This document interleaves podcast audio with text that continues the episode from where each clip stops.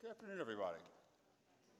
So, it is the Sunday before finals begin. I know that I'm praying for everybody to have a, a good, successful week and everyone does well on their finals. But of course, been here long enough to know whether it be in the winter or the spring, that finals week is a time of tremendous stress and anxiety.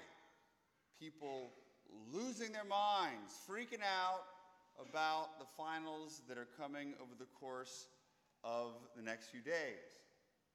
But, but again, what sort of makes it worse during this period of time, as we're leading up to Christmas, is that the finals and the stress that we experience is built on top of the stress that so many of us encounter in the weeks leading up to Christmas. So often that this Advent period is a time of great anxiety. We're worried about the, the presents that we need to buy. We're worried about making sure we have the proper meal. We're making sure that we are talk to all of our relatives and our in-laws that are coming in. There's so much stress and anxiety that leads to this period of time often being a time where we experience isolation, loneliness, and despair. But we all know that that's not what Advent's supposed to be. It's not what Christmas is supposed to be. It's supposed to be a time of peace and a time of joy, of preparing in our hearts and in our homes and in the church to receive Jesus when he is born at Christmas. So, what's the problem? What's the major malfunction? Why is it that Christmas and the Advent period leading up to this is the time of anxiety instead, a time, instead of a time of peace? This is going to seem completely out of left field, but uh, during the course of the week, I was reading an essay by a British philosopher. And this essay, interestingly, is called The Lost Love of Dancing. It's an essay about dancing, a philosophical essay about dancing by the English philosopher Roger Scruton. And I'm going to post it hopefully on Facebook, but you can look it up online. It's not that long. And Scruton notices the reality, particularly in traditional Greek culture and in plays, formal dancing. And how dancing in certain cultures, where there's certain ways that we dress, and there's certain moves that we perform, and there's a live band that plays traditional music, how we as a culture, for the most part, have lost that. That traditional form of dancing that he saw was a way to take humans and make them more sociable, to enter into relationships, to enhance their perfection of their freedom. Instead, now, it's been replaced, a great degree, at least among the youth, by this DJ and the electronic music where it's so loud that you can't have a conversation. And there's no necessarily prescribed movement. You're basically out there flailing your body and really getting in touch with your deeper, baser sexual urges and desires. And so he gets into an exploration of this, but he basically describes it using these terms. At one, the first type of traditional dancing is dancing with another person. You're dancing with that individual, you're following the movements. The other type of dancing, the type that we see so often today, is dancing at another person. Dancing at another person. You're there facing them, doing all kinds of movements, but you're basically by yourself. You're not with that other person. So tonight, if you go to Randall's, Cajun dancing sort of sort of preserves a lot of that traditional dancing. You will witness dancing with another person.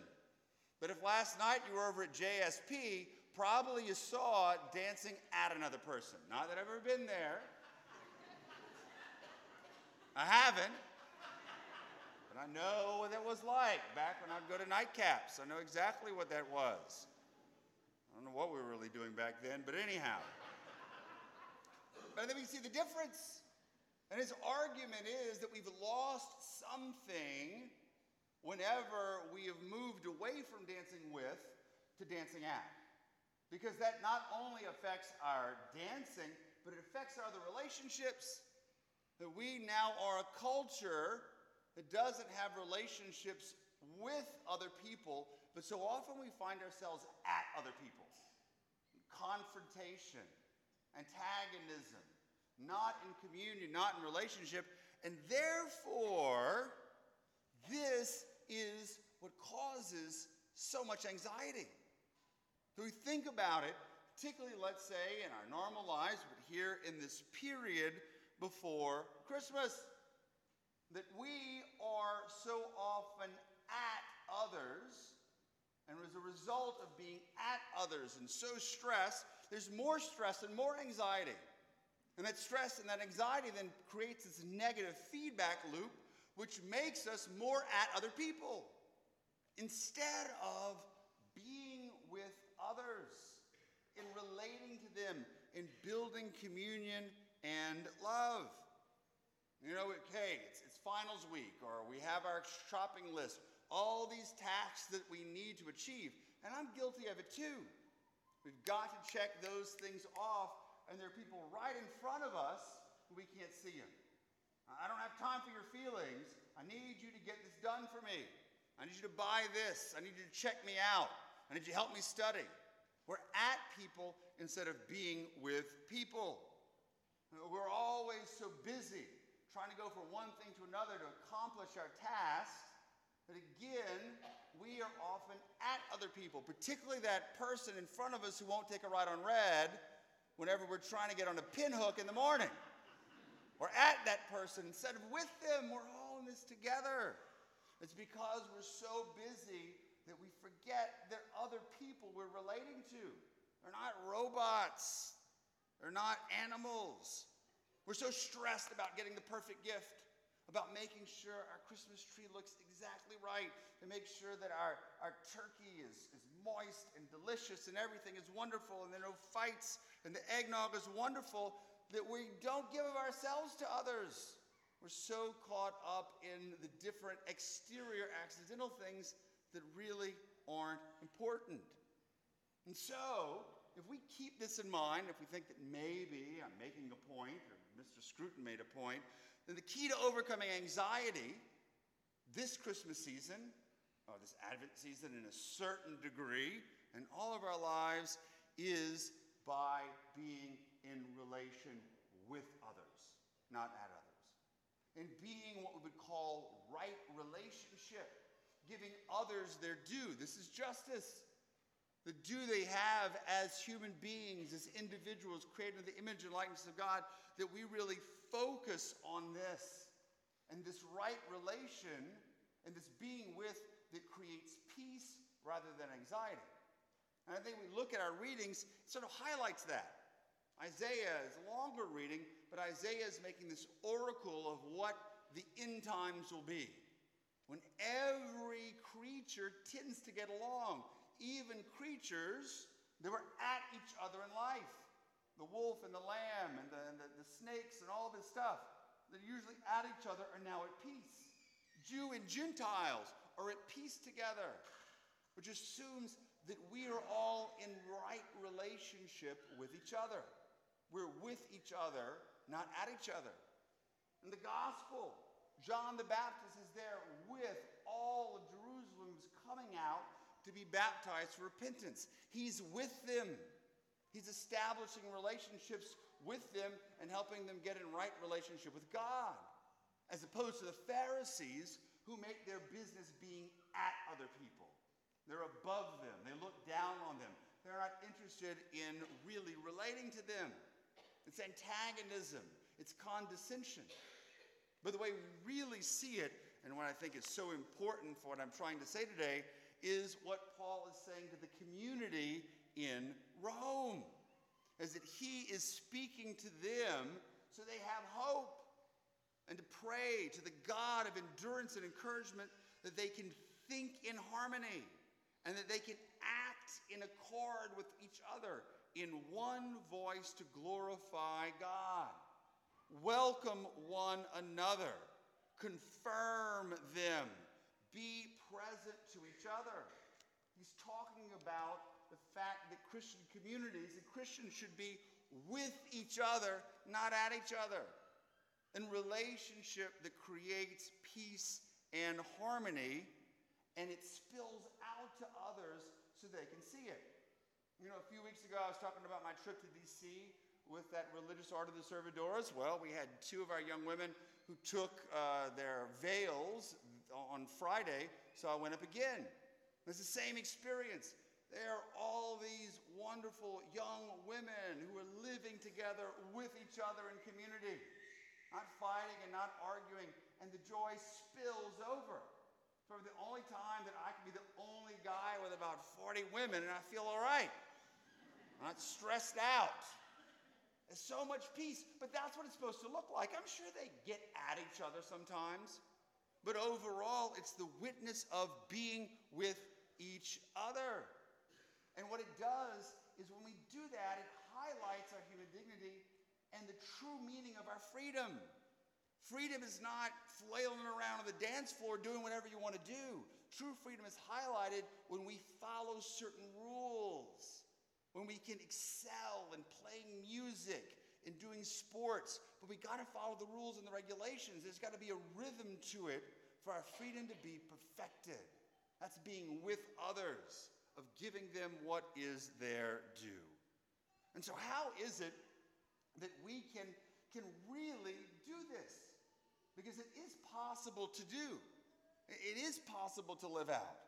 I saw it this weekend, and it really reminded me that if you can see people being with each other, and there's a great joy and happiness, and you get angry at it, or you can't accept it, or you reject it, we got a really, really serious problem because that love and that joy should draw us in and make us want to imitate it in our own lives. And it's so crucial, particularly during the season of Advent as we prepare for Christmas. So, how do we do it? How do we do it to reduce anxiety? Well, there's so many ways, but I'll leave you with just a few.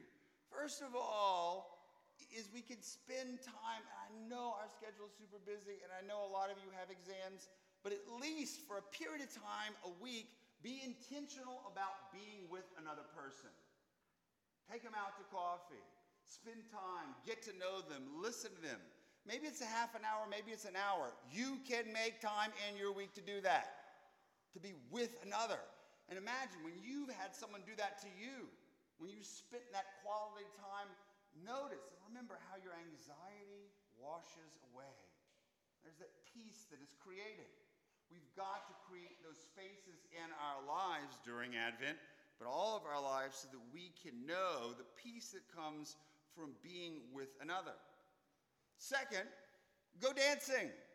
Not necessarily to the club, you can go Cajun dancing. Go do things with others. Be with others in a healthy situation where there is maybe dining together going and enjoying a sporting event where there can be community, not isolation.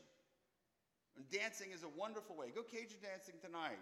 Go down and, and bowl. Go and, and play tennis. Do something with others that requires activity that does have structure, but that encourages communication and relationship. And third, and most importantly, is prayer. Prayer establishes a relationship with God but if we do it in community, praying a rosary together and doing a novena together, whatever it is, it establishes that right relationship with each other and thus with the Lord. Because here's the key we sing at Mass during the course of Advent, O come, O come, Emmanuel. Emmanuel means what? God with us. God is with us, not at us. He's not the judge there to condemn us, to point out our faults, to make us miserable, and to create anxiety. He becomes one of us to be with us.